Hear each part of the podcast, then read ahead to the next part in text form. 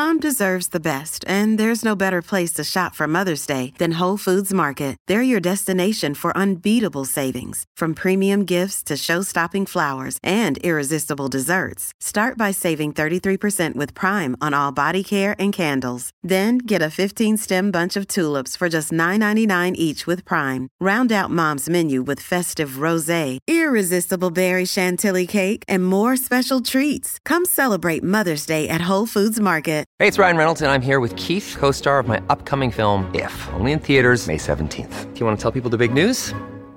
All right, I'll do it. Sign up now and you'll get unlimited for $15 a month and six months of Paramount Plus Essential Plan on us. Mintmobile.com slash switch. Upfront payment of $45 equivalent to $15 per month. Unlimited over 40 gigabytes per month. Face lower speeds. Videos at 480p. Active Mint customers by 531.24 get six months of Paramount Plus Essential Plan. Auto renews after six months. Offer ends May 31st, 2024. Separate Paramount Plus registration required. Terms and conditions apply if rated PG. Hello, everybody. This is Marshall Poe. I'm the editor of the New Books Network. NBN listeners like to read books and buy them. So we thought we'd tell you that right now, our friends at Princeton University Press are having a remarkable site wide sale. You can get 50% off books, including ebooks and audiobooks, with the code 50, F I F T Y, at checkout until May 31. You can save some real money on Princeton University Press books. I encourage you to go there and check it out. Welcome to the New Books Network. Hello, my name is Michael Johnston, and this is another episode of New Books in Sociology, a channel on New Books Network. Today I have Dr. Barbara Katz Rothman with me. Uh, she is a professor of sociology at the City University of New York. Um, welcome to the show, Barbara. Thank you. Nice to be here. And today we'll be discussing the biomedical empire lessons learned from the COVID 19 pandemic, which was published by Stanford University Press in 2021. Uh, and uh, so let's go ahead and get started with what uh, what brought you to conducting research for this book and, and, and how did it develop? Yes. Yeah, it's less about conducting research for. It's the book is a kind of an overview of stuff I've been working on in some ways my whole life. Um, when I when I first proposed the idea of doing something on the biomedical empire, um, publishers were like, "Oh, that's too radical." Um, they, they couldn't hear it. I was going to do a book with Alan Petersen, a wonderful sociologist in Australia. It was a, a medical social textbook. We were going to update it. We called we say we were going to work at biomedical imperialism, and they had a little bit. Um, but COVID allowed people to hear what I've been saying all along. So here's the argument that you can't be more of a social constructionist than I am. Okay, Peter Conrad was on my dissertation committee. I was mentored and totally loved Irving Kenneth Zola. I worked with Ivan Illich. I mean, that's my world. Um, but one day I was chatting actually with Wendy Simonds, and I think you interviewed her for the book Hospital I was chatting with her while she was working on Hospital Land, and I was talking, you know, the social construction of illness or whatever. And I just got cranky and I said, ah, the passivity of that gets on my nerves. It's not the social construction of, it's being constructed. And I forgot I said that. Wendy quoted it. I was reading the book and I was like, right, that's a good point I made. so I, I started thinking about it.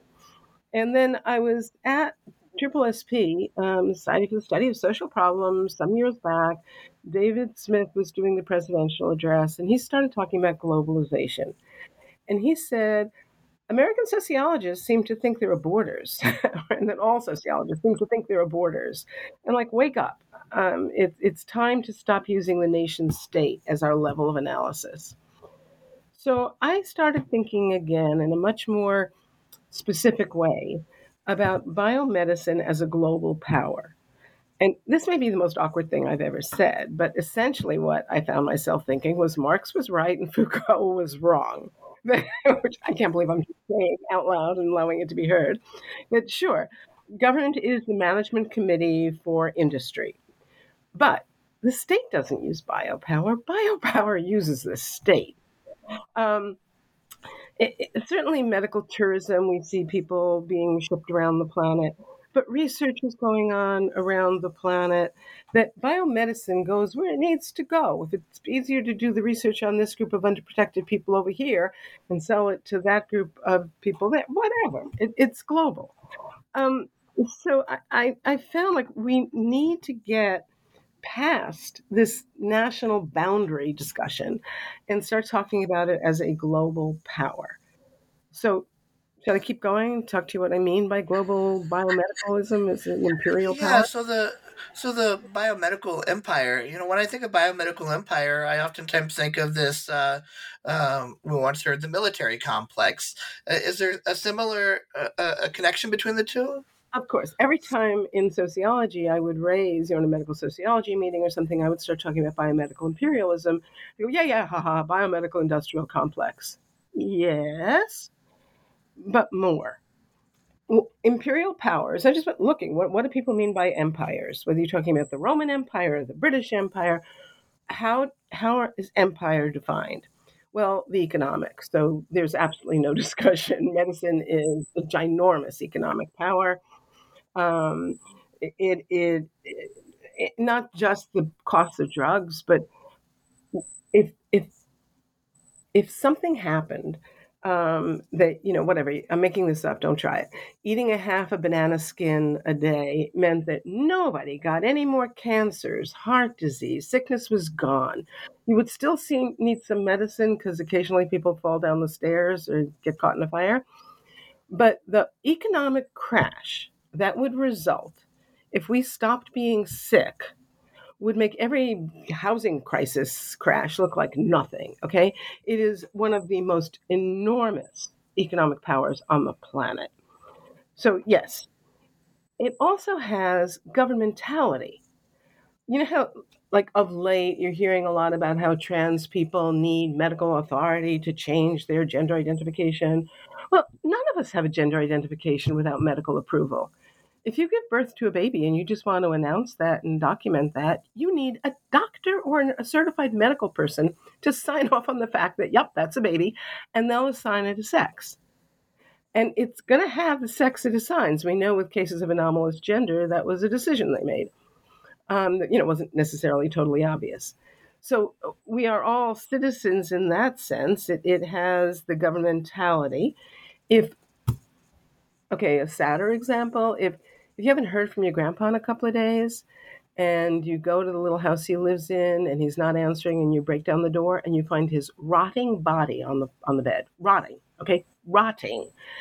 Do not invite the family over. Say your prayers and dig a hole in the backyard. You'll be in more trouble than you ever heard of in your life. He's not dead till a doctor certifies him as dead. You need medical certification. You do not exist on this planet if medicine doesn't say you exist so that is governmentality.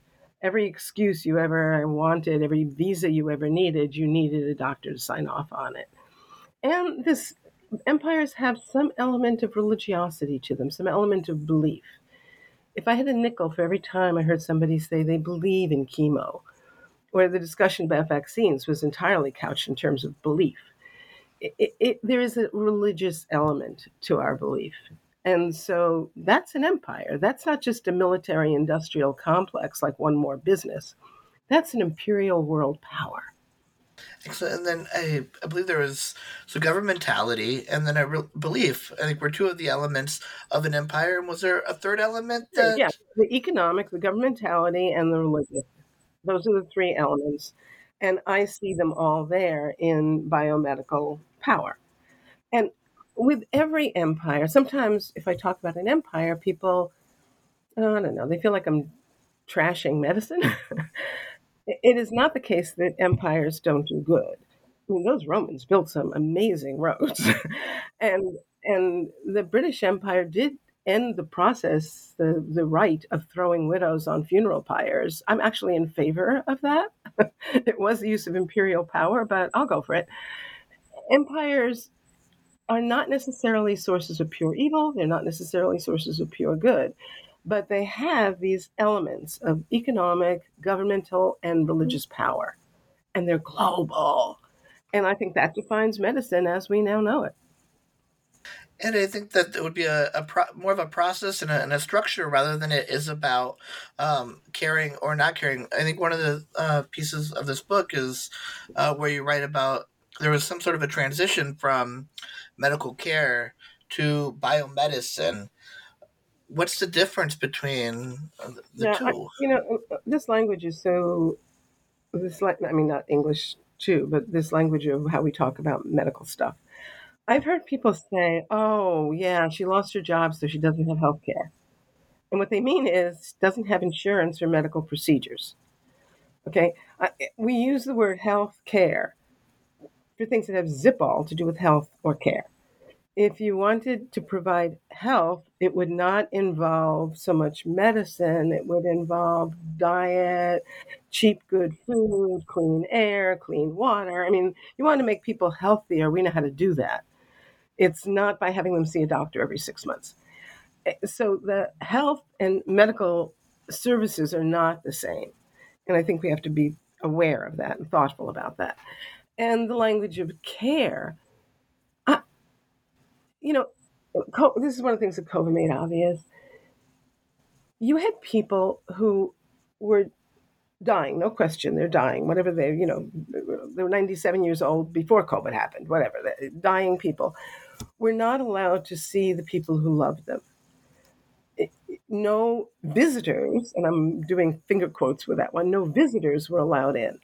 The healthcare worker is the person who passes by on their shift and checks checks the numbers on one machine and adjusts the drip on another. That's the healthcare worker. The visitor is the person who has loved and taken care of them their whole life. So within that setting, it's not about care, it's about a set of medically approved services. And the idea that someone you love is is dying your child, your spouse, your lover, your parent, whoever is dying, and you need permission to be a visitor to see them.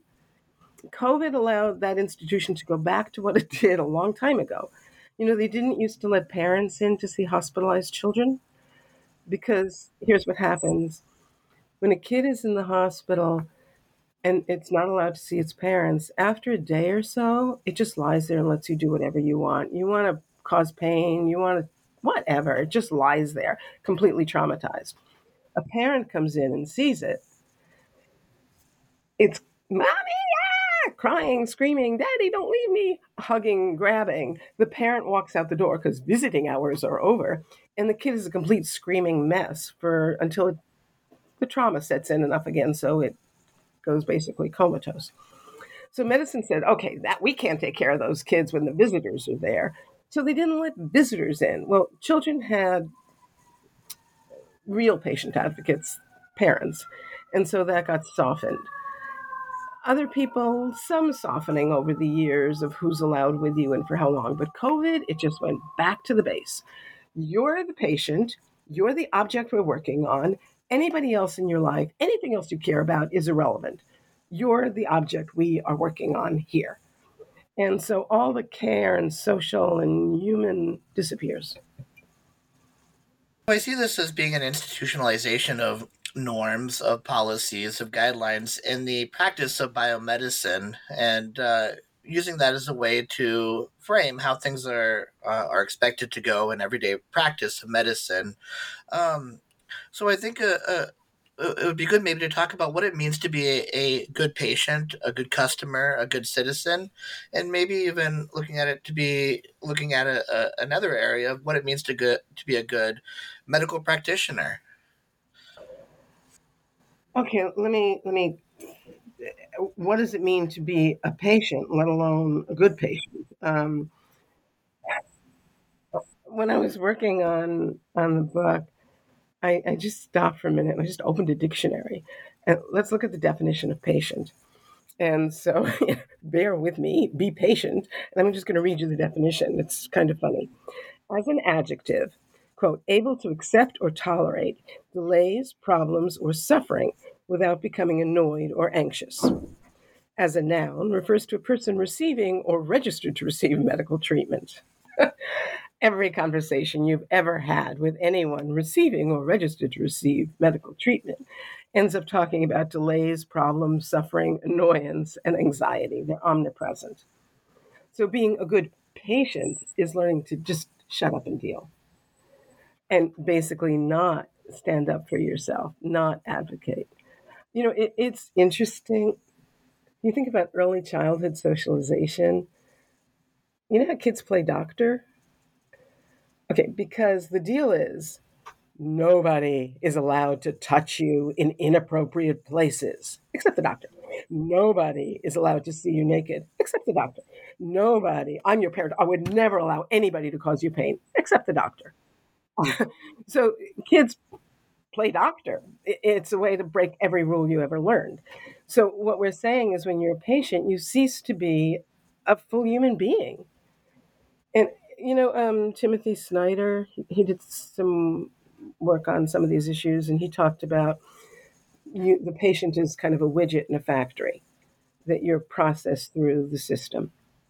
Um, yeah, but actually, it's worse than that. You're not.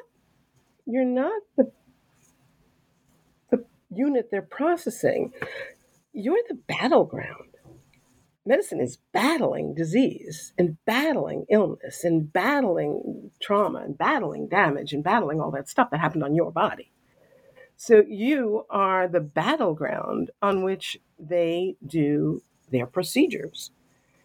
And, you know, medicine actually is very militarized. You know, that I don't know how much you know about the history of this. We've all heard of Florence Nightingale, invented nursing on the battlefront because these busy docs had didn't have time to waste on stuff like being kind to people or wrapping a wound. They were doing the important stuff. And medicine is still organized like the Prussian army or something. it, it is the most militarized. Can you give your students orders? Can you give the people who work for you orders? No, you you assignments things to do, but you can't order them doctors give orders and, and military people give orders. It, it is a very militarized system. And the patient is the battleground being worked on as you move through that system. And that's interesting that patient is used rather than person, right? Because it is a depersonalized skill set that's applied on a on an object, basically. Exactly.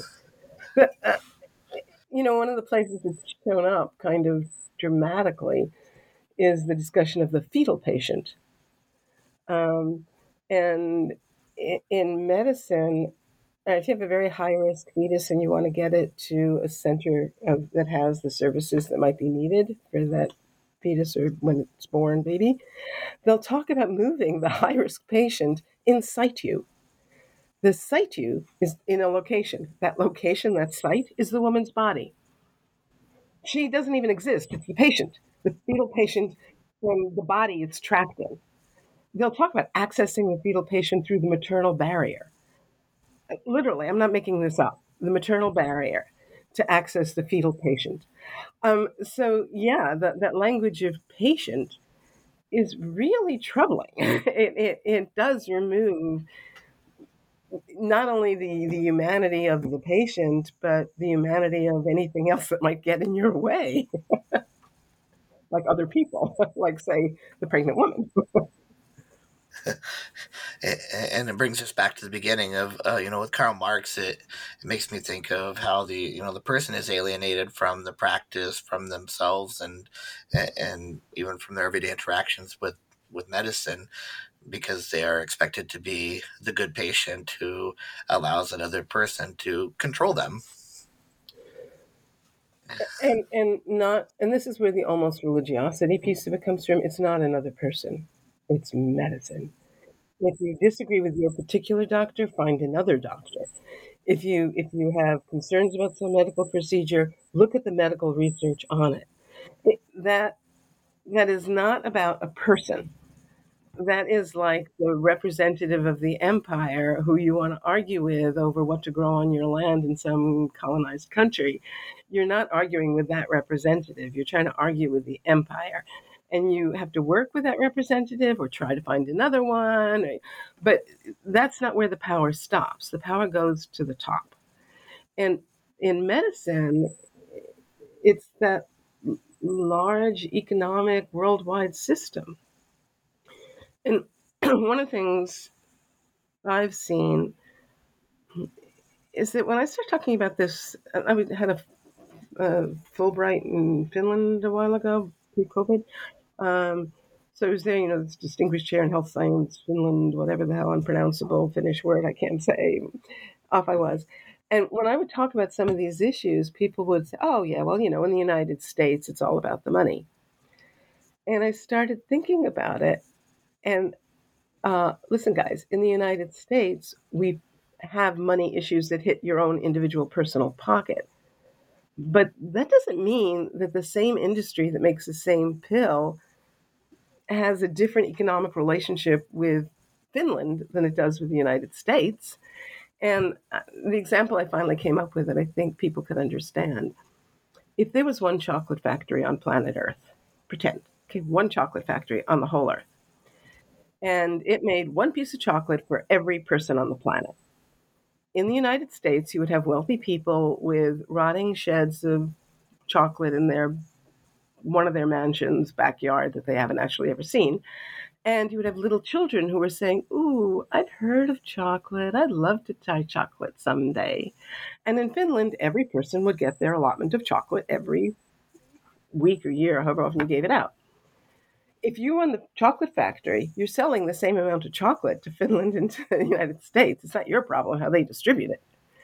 So I, I think that's what we're looking at. When you're looking at a global imperial power, an industry, if it's selling, it doesn't care how you guys work out paying. You want to chip in all your money and share payment, you want to pay individually, you want to create some crazy insurance system, do whatever you want.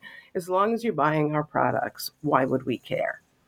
So that's the global level that, you know, that David Smith got me to think about. Like, it doesn't matter what happens locally in distribution, it's a global issue. And it's global incentives to keep that economy rolling to keep that money going. And it's and in the form of medicine, just as you know, the bourgeoisie would still be bound by capitalism, the doctor would still be bound by medicine. Or oh, um, absolutely, uh, yeah, absolutely. I mean, I think this is something we have seen repeatedly over the years that if doctors disagree with medical management, they're in deep trouble. So, eh, you know, I've, I've been involved in various alternative approaches over the years and looked at how they work. And the doctors who try to be supportive of the alternative find, like, in particular, I'll just speak about the birth issues because that's my, you know, one of my main areas of work over my life. The doctors who said, you're right, the infections are higher in the hospital, the woman is more frightened, the birth is harder. She's 15 minutes away from a hospital. It takes us half an hour to transfer somebody from one room to the other. If I call and they're setting up the OR, you can get her there from the city home as fast as I could get her there from down the hall. So, yeah, it would be safer to just have home births. Let me be your backup. Those doctors got into so much trouble because they were damaging the imperial power, the economic forces. They were in they were in deep. it, it, wasn't that an individual doctor can threaten this any more than an individual patient can.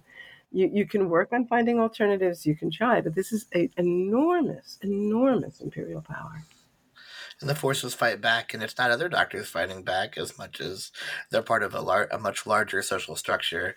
Uh, as you as you rightfully corrected me earlier, was, was saying that no, it's not the doctor that has control over the patient; it's medicine that has control over the patient. Yeah, it's this this enormous biomedical empire that has the control, and occasionally you see particular countries fighting over one issue or another and they have to negotiate a system that will allow them to do whatever is their local thing or not do it or drop it or but they're negotiating with the same power you know this larger industrialization oh man i mean i, assume a lot of the people listening to us are academics um, you know, if we're talking sociology, we're mostly talking academics. so a, a lot of them are academics. And we've seen the growth of the university as a controlling force over the powers that be of what used to be the academic power. You know, you know, you ever hear that? Um, I'm blanking on his name. I'll come in a second. You know, freedom of the press belongs to the people who own the press. Academic freedom belonged to people who controlled the university, which used to be the tenured professors. Not so much. You might have noticed that there's an enormous growth of management, industrial management, of corporate management, enormous growth of part time workers um, who have no academic freedom. That's ridiculous. That, that what was academic freedom is pretty much lost to that larger corporate power that increasingly is the university. That's actually many years back. I, I was the president of the Easterns, and I called the theme of the meeting my day job because that's how we talk. You know, our researchers are an important thing, and the university, but the university is controlling more and more of intellectual life. And what gets funded, what doesn't get funded, what kind of research, VAT counts, all of that. So it is with medicine. It's not about individual doctors, it, it's about this larger system. And I think that is just really important to understand. And then the bio the bio piece of it being I, I, think in terms of I think there's even control in terms of or bureaucracy in terms of what uh, what medicine gets put out, what medicine gets approved and doesn't get approved, and, and, you know even even down to the to what what medicine is available and and what medicine is not available, and then even to who it's available for. Yeah. Yes. No, totally. I mean, that is that I think most people are aware of that, that like how research is done and who it's done on, and you know the concept of orphan diseases. There are some diseases that very few people have. If your three-year-old child is dying of one, it, it, it's kind of important, and it would be really good if somebody would do research on that but the amount of money to be made on researching a disease that kills an occasional three year old is nothing compared to male pattern baldness. Goddamn. If I can do the research on what causes male pattern baldness, we are making a ton of money. So, eh, what gets researched isn't necessarily about what people care the most about, it's about what's profitable. That concept of orphan diseases are not because they're less horrible, it's because they're less profitable. So has it become has biomedicine replaced religion at both ends of life from birth to death? Yeah, I mean that's something I did talk about a lot in that book. I, I talked about the the gates of life, which basically you get to via the hospital parking lot. we talk about birth as if it naturally occurs in hospitals. That's relatively recent um, in the greater scheme of things, but you know, we just assume everybody's going to hospital. And while everybody says, so many people say, I would never want to die in a hospital, most of them end up dying there anyway. So, yeah, pretty much coming and going, it's via the hospital. And I think, let me go back a touch before I talk about the current management of this. What, I want to talk about colonization, okay? Because I think that's an important part of what empires do is colonize. And mostly we talk about colonizing land for obvious reasons. But that's not all that's colonized. It's also knowledge. So just all right, you know the history of coffee? People watching, there's some there are some crazy goats down there. What what is with those crazy goats? And the local people say, oh, they're eating the caffeine bush, whatever they called it. They're eating the coffee bush and it makes them crazy. And the colonizing people were, oh, that's kind of intriguing. Um, and the people say, yeah, what you can do, and then tell them how to make coffee out of that, and how to make a cup of coffee out of a crazy goat on a hillside. That became colonized. Okay, so that knowledge moved outside of the control of those people. Um, cotton how you get from that crazy fuzzy plant to my shirt is kind of a challenge. Yes, they colonized the land. Yes, they stole the people, but they stole the particular people they stole partly because they knew what to do with the cotton. So the colonization of knowledge has always been really important. And people have been born and died forever. Okay, as long as there's anything you could call a person, we've had to deal with the fact that they arrive via birth and they leave via death. And how to manage that, how to deal with that. So, death, I guess if you just stand there and do nothing, they'll be just as dead at the end. So, I'll put that aside for the moment. It's complicated, but hold on for a minute. But birth, birth requires some skills. Um, do you know the other mammal or mammals that need um, the equivalent of midwives when they're birthing? You know which mammals have midwives? Probably not. Most people don't. Okay, dolphins and whales. Most mammals can just give birth. But that project of having to get up for air regularly and having to get the newborn up for air and giving birth is just more than your typical, even smart whales can handle. So they have midwives who just keep bopping everybody up now and again.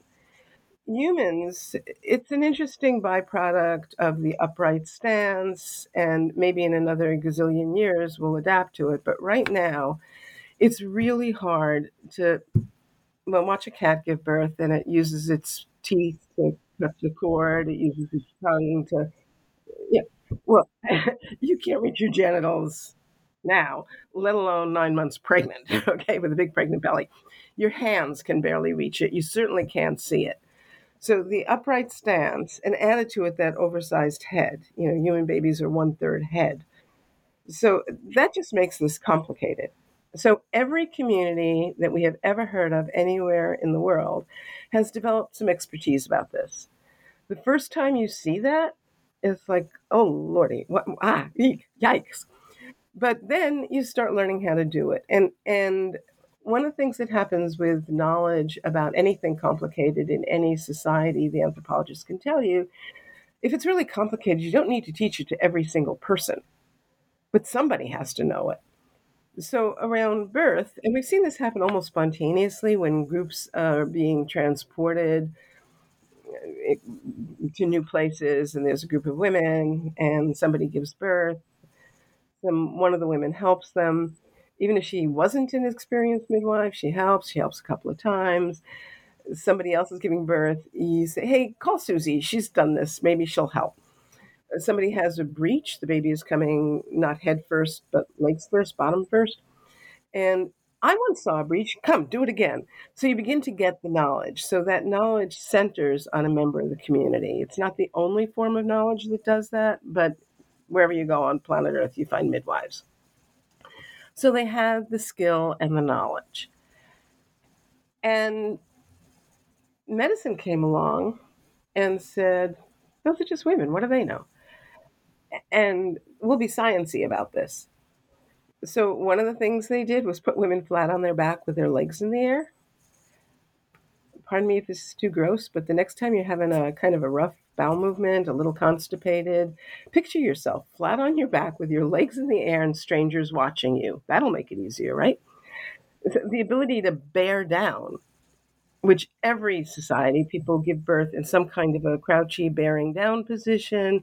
In squatting societies it's relatively easier. You, you are lying on their side lift one leg and lie on your side. There are positions. Nobody thought here's a good idea. Let's lie flat on our back with legs in the air but that was the medical management you know the image we have of um, the baby's unconscious and the doctor holds it upside down and slaps it into consciousness nobody sleeps through their birth. Okay, it's being born is kind of it, it, would wake you up. Okay, it's enormous change in temperature and light, and like everything changes.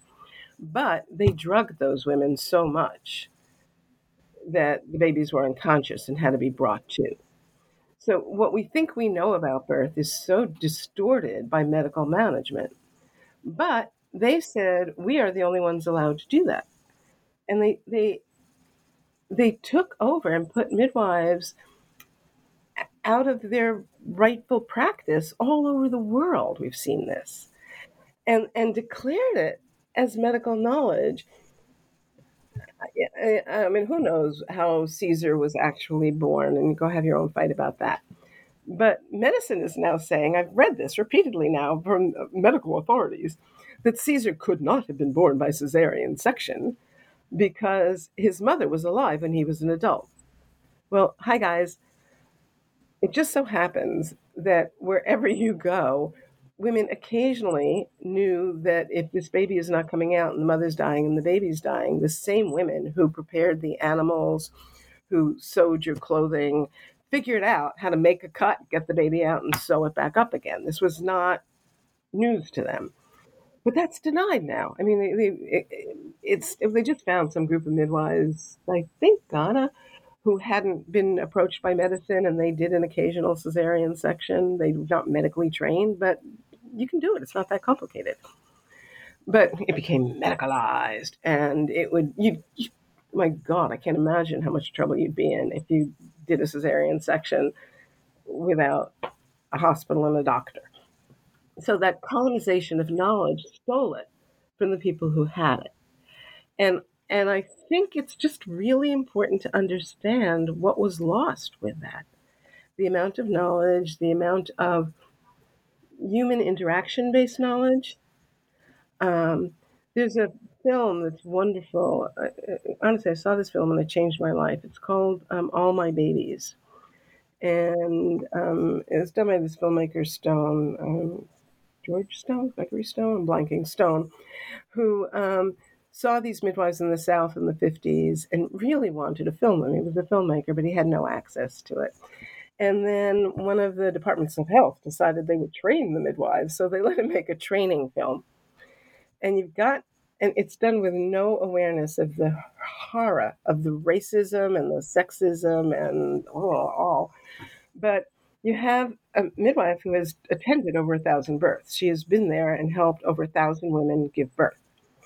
And she's sitting, and you have a nurse teaching her how to tie a knot so she can tie the cord.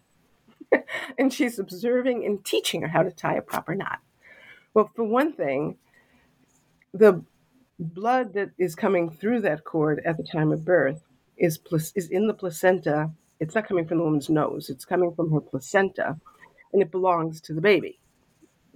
If you just wait a couple of minutes, the placenta stops pulsing. The blood has transferred from. I mean, the cord stops pulsing. The blood has transferred from the placenta to the baby. But in a hospital operating room, has time for this nonsense? Cut the cord, take the baby off to some whoever cares for babies here, send the woman off to postpartum room. We're done. It, it, efficient, efficient, efficient, because it was a hospital factory system. In somebody's home, there's nobody waiting for the room. she can hold the baby for a couple of minutes, the cord will stop. But they lost the knowledge these midwives had, and we're teaching them how to tie knots. I mean, eh, eh, and then they have a scene in that film where the this midwife is, you know, having this nightmare image because the doctor told her that there was an infection, someone wasn't clean. And so she wakes up and sterilizes her instruments. Postpartum infections, puerperal fever, was an enormous problem in hospitals. if, you're the midwife, you're not running between three different birthing women you, by the time you, you're in her community anyway, you're spending hours in her house. You are not you're not a big infection risk the way a hospital is, and it's so interesting in which people think like the hospital is clean and the home is dirty. Like, hello, it's not the way that works. And you know, the idea of of cleanliness around medical care came from all of those puerperal fever deaths. And this Dr. Semmelweis who said, I think maybe the fact that we're doing autopsies on women who've died of puerperal fever, wiping our hands on our on our white coats, which make us look very very professional and important, and then go attending a birth, and then go doing another autopsy, and then attending another birth. Maybe we're carrying the infection, so, you know, that poor man ended up dying of an infection in an insane asylum because medicine, you know, the first rule is do no harm. So they can't be the source of the harm. They do no harm. But we still know, I mean, it became a big issue with COVID, but there are signs for the doctors to wash their hands all over hospitals. There are repeated attempts to get the doctors to wash their hands. It's just not part of their culture. Whereas these midwives were the same women who basically in their own homes, changed a dirty diaper, cleaned up somebody's puke, made dinner. Washing is a part of women's culture traditionally. You don't move from one of those to the other. But it wasn't a part of uh, educated white men's culture. They had people to do that stuff. So infection isn't the problem in the home, it's the problem in the hospital. but somehow the dirty midwife became the issue. And so the last midwives in America were these black midwives because the docs really didn't want to go in those black communities. So just let them deal with their own stuff. Eventually, they did want those women too, teaching purposes and access to everybody, and they put them out of business. But every community on planet Earth has had midwives, and they're not allowed to practice anymore. Only if they're medically certified. That was and, a long. And, my apologies. And and now medicine is disenchanted. I'm really thinking Weber here with the the fact that it's all become about efficiency and predictability, rationalization of medicine, and uh, instead of doctors thinking for themselves, medicine has gone to um, a streamlined form of practice. Yeah, and and there isn't much space for individual variation. And in a lot of things, physical, there is individual variation. So you have whatever the medical numbers are, but there's this. Oh God, I'm sorry, I'm forgetting. If there was this wonderful article a long, long time ago about pseudo diseases. So, like, some kid comes into the office and it looks like a case of dwarfism, but then his mother and his grandmother are standing there, and between them, you know, they're so tiny. Oh, okay, maybe this is healthy or the kid has some kid with uh, whatever, some kind of odd hair or nose or whatever. And then you say, okay, the whole family has that. It's not a disease. That's what these people are. The notion that everything can be standardized, it, it doesn't really work that way. But medicine is this big industrial sized project. If you look at a hospital or a medical practice, it's a factory. It's not about individual variation. So the idea that every pregnancy takes exactly the same amount of time, really think about that. We have a woman who, you know, her her grandmother gave birth to her mother at 41 weeks. She was born at 41 weeks. She's now pregnant, and at 39 weeks, oh, we better induce. She's late. Uh, yeah, maybe, or maybe there's a little variation here. Um, and there's no space for any of that variation. Midwives who worked within a community knew stuff about that community and what was normal or not normal within that community. So you even there had a little more individual stuff. Whereas when medicine came in, they, they had no clue. I mean, they didn't have that. And so they just came up with a kind of a standardized and and you're in trouble if you don't follow that. How long does it take to, for the placenta to come out after the birth, or how long? It's all standardized, and it's not about individual difference.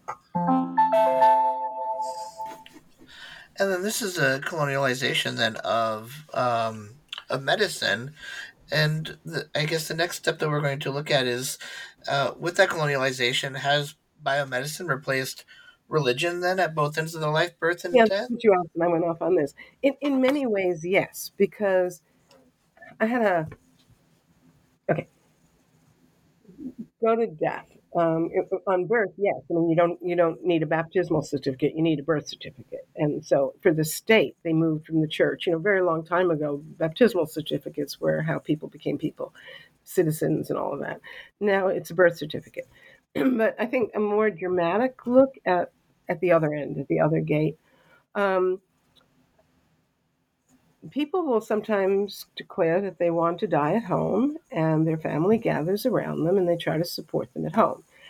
And not infrequently, at some rough moment, somebody picks up the phone and calls the emergency services. And, um, you know, she's breathing weird. Oh, God, call a doctor and it's like no yeah she's not breathing this is the end of breathing that death rasp and it just that's what we're here for is for her to die but the individuals get freaked and they want the doctor there. I was talking about this once decades ago in a class and a student told me this great story. Her mother was a nurse who worked for a hospice service and hadn't actually done hands-on nursing physical care in a decade. She was an admin person but what she learned was when they got one of those calls that it, you know somebody's trying to call an ambulance we're not sure what's happening. She said if she showed up with a stethoscope around her neck and just sat there they let auntie susie die peacefully at home that basically, where you used to call a priest, I mean, death is a very big deal. And if you haven't seen a lot of them, it is freaky, as with birth. I mean, birth is more physically complicated. and death, if you accept that the person is dying, so it's not about rescue, it's about dying, then probably most of us could manage it, could provide the care, but you freak out. And so, who's the calming authority who knows this is right and I know what to do and it is all fine? Who can give the blessing? It's not the priest, it's the doctor or the nurse, the medical person, that little bit, instead of a cross, come in with a stethoscope. And people can calm down and allow the passage to happen. So, yes, in that sense, I do think it, it does in many ways replace the role of religion. And then I guess uh, one final question that I that I have is the the biomedical empire. Where do you see gaps in terms of it being studied, in terms of it still being uh, further researched? What what do you think still needs to be done by the scholar to better understand that biomedical empire? Or maybe where do you see yourself going with it? Yeah, I mean, I think I'm just trying to get people to think of it that way. I think the questions you ask will be different if you're thinking about an imperial power on the planet than if you're thinking about the consequences of medical research or the selling of this or that service or whatever. So I think the I mean the thing I love about sociology is that larger view. You step back and see the world. Um, when I'm doing intro, I say we're not studying trees, we're studying forests. Trees do not move, forests do. You will not learn how forests move by studying trees. You've got to study the system. And so I think if people would think about biomedicine more as an imperial power, as a larger international industry, as taking on governmentality and that religious benediction kind of piece, we might be learning a little more about how it works than this narrower vision that we're expected to have. And I think the loss of power of doctors as individuals in this has been studied. The doctors are really distressed. They used to control their practice, and they know perfectly well they don't anymore, and they're bothered by it, and we're studying it. But step back. I mean, it's not just the administration of this or that hospital. This entire system has become global. And individual actors are subjects of that biomedical empire, whether they're the patient or the provider. They do not control the larger system. And if you ask what is controlling the larger system, yeah, you know, we're back to Marx. If it's going to make money, it's going to work. And if it isn't going to make any money, it ain't going to work. And so I think reframing our questions at that level would be helpful. And it's, you know, it's partly why I did this book the way I did um, it's one of those Stanford briefs. I love that. It's like 150 pages, cost 15 bucks. It's not like go buy a $47 textbook and la la la. I would like, like in an intro so, med social class, early med social, get people to think about this because our students are thinking about, they are thinking more globally than older people are. They're living in a much more global world. They have, in, you know, we've looked at this over the last 200 years the telephone, the jet plane, the internet. We're in a global world. And the students, I think, feel that deeper than us older folks do. Um, like we can understand it intellectually, but they're living it. So I think while you're teaching medical sociology or whatever, if you explain it's part of a global world, it's part of an imperial power, I think they'll understand it better. So yeah, I really I like that that format of just I make the argument. Uh, it's in plain English because that's the way I write. And just trying to explain what we mean by the, the imperial power of biomedicine in your life as a mentality force, as you say, as a bit of a religious force, and totally as an economic force. Excellent. Well, thank you for being part of the, the show today. Uh, I, I don't know if you're you're only working on the biomedical empire still, or if there's a, a new project that you have in your back pocket that you've been uh, using to distract you from the biomedical empire. So, are there any new projects? Um, yeah, my life kind of distracted me from projects. I've been through a rough patch, and so I'm just not yet starting another book. Um, we'll see where that goes. I had a very deep death recently, and I'm not back to myself yet. Again, this is uh, New Books in Sociology, and I'm Michael Johnston. Today, I had um, Dr. Barbara Rothman Katz on the on the show. Uh, thank you again. Okay, yeah, Th- thank you for again for being on the show. Thank you.